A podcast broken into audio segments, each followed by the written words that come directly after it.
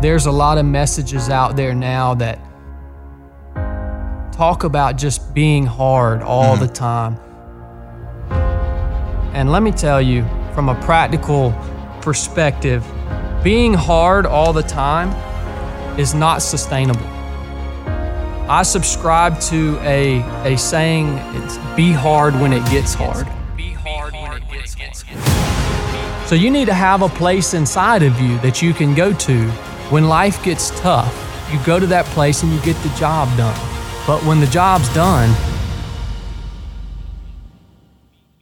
you got to be able to relax. You got to be able to love your, your wife and your children.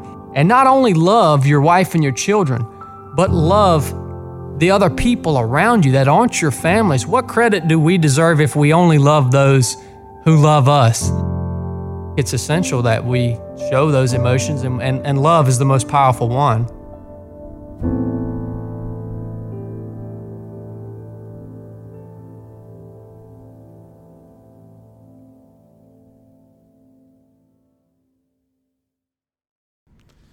Ladies and gentlemen, welcome back to the Three of Seven podcast. This is Chad. Some of you guys may have heard this clip when I posted it on my Instagram page uh, a few weeks ago. I just wanted to break it down a little bit and talk about that concept or that mantra be hard when it gets hard. This was kind of realized or born for me in the crucible of SEAL training.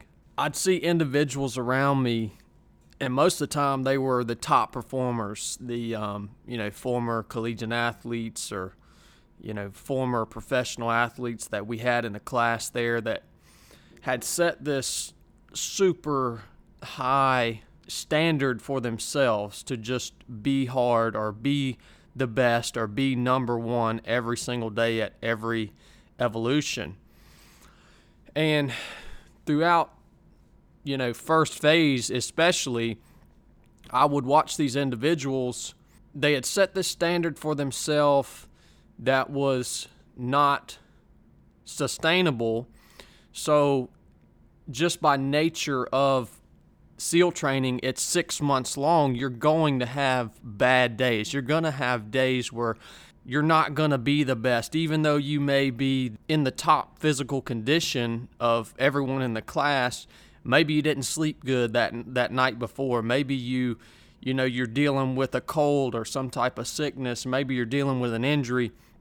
And I would watch these guys when they would come out and they'd have a bad day and they wouldn't finish first or you know they they wouldn't be able to take that leadership role or or just that role that level that they had set for themselves. It would crush them because they would fall short of that standard of just being hard all the time, being the best all the time. And I realized the danger in setting a standard like that for myself. So, me as a student in BUD/S, I chose to kind of go a different route, and it ended up working out great for me.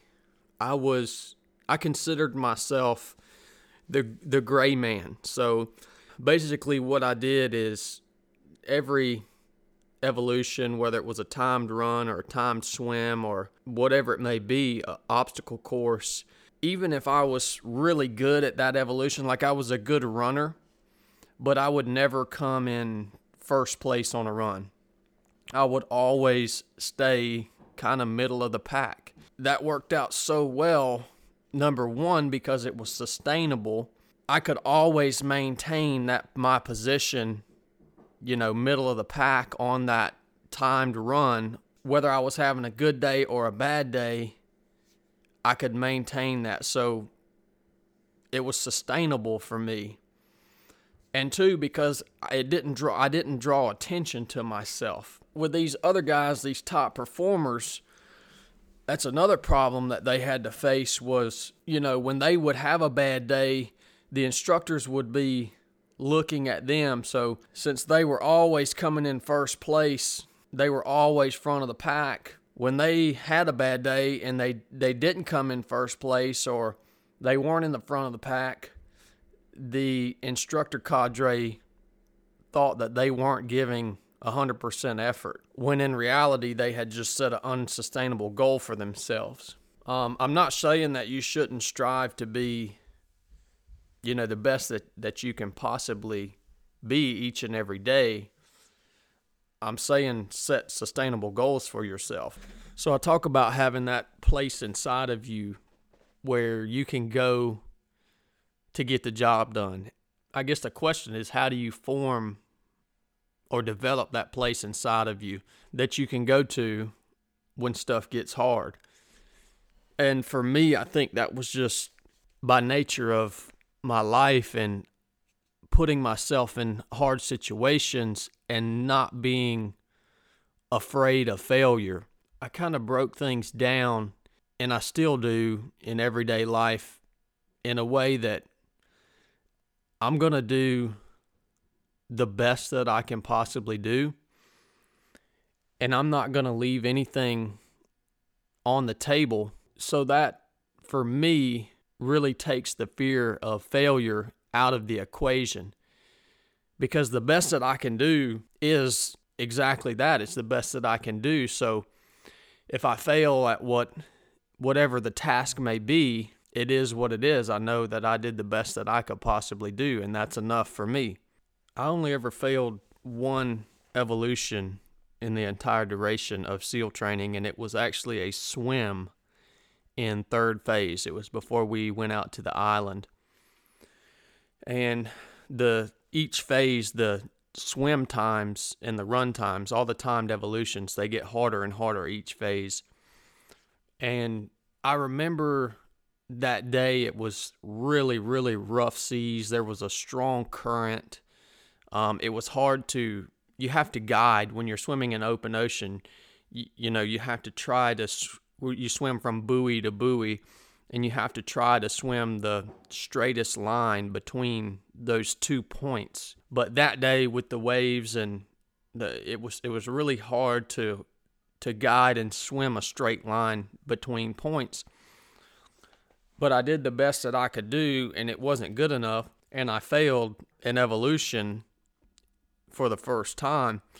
But I remember I was totally at peace with that because I knew that I did the best that I could do on that swim. I swam as hard as I possibly could and took the conditions that we had that day, gave my maximum effort. So that failure, you know, it could have been devastating to my mentality, but again, when you simplify things and, and you know that you gave it your all, then you can be at peace with the things that don't turn out perfectly. And going back to the guys that I was in class with that were so used to, again, being in the front of the pack, a situation like that, when they would fail in evolution, again, it would be crushing to them. It would just crush their mentality.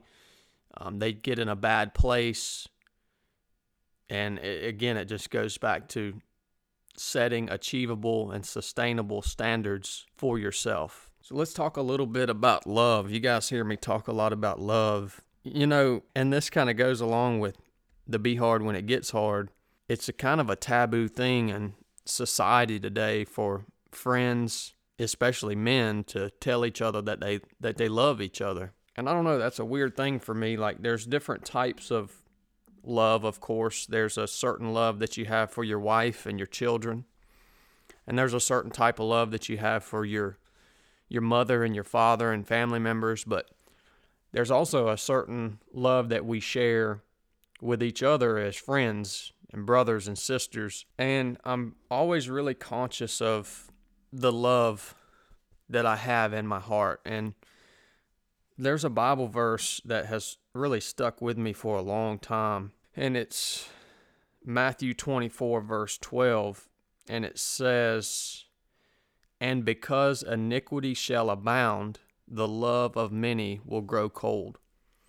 And I kind of see that love growing cold in our society today because well, big reasons because of social media and television and all the bad stuff that we feed ourselves with every single day and the bad things going on around us and just the evil and the tragedy that's in the world that we live in. And not that evil and tragedy and all this stuff has been a part of the world for forever but now I think we're all exposed to it because of media on just a level that's that we've never seen in all of human history. Whatever's going on around the world, we see it live. And I think that just being inundated with this kind of negativity and this evil all the time will cause your love to grow cold. It just it's exactly what the Bible says and that's why I'm so conscious of the love within my heart and how do what do I do to kind of nourish and foster and grow that feeling of love within myself is I tell other people that I care about that I love them and I'm not ashamed of it. As I was kind of growing up in the teams, you know, watching other guys around me, guys that were my mentors, guys that I looked up to, one thing that I noticed almost immediately about my mentors and truly the best, most effective warriors that I ever knew was that they could go to a place where they were extremely, they could get extremely violent and they could literally crush the enemy on any battlefield or in any situation, but they could also show compassion, they could show love, go home and spend time with their their family and and friends and just be a a normal dude. And guys that had that mentality, guys that had that almost that switch, they were always the most effective warriors in life and on the battlefield, and they were able to keep their family intact. They were able to keep friendships intact, and they were able to lead more effectively and efficiently in their career. So, those are just a couple thoughts. Thank you guys so much for tuning in. Enough said.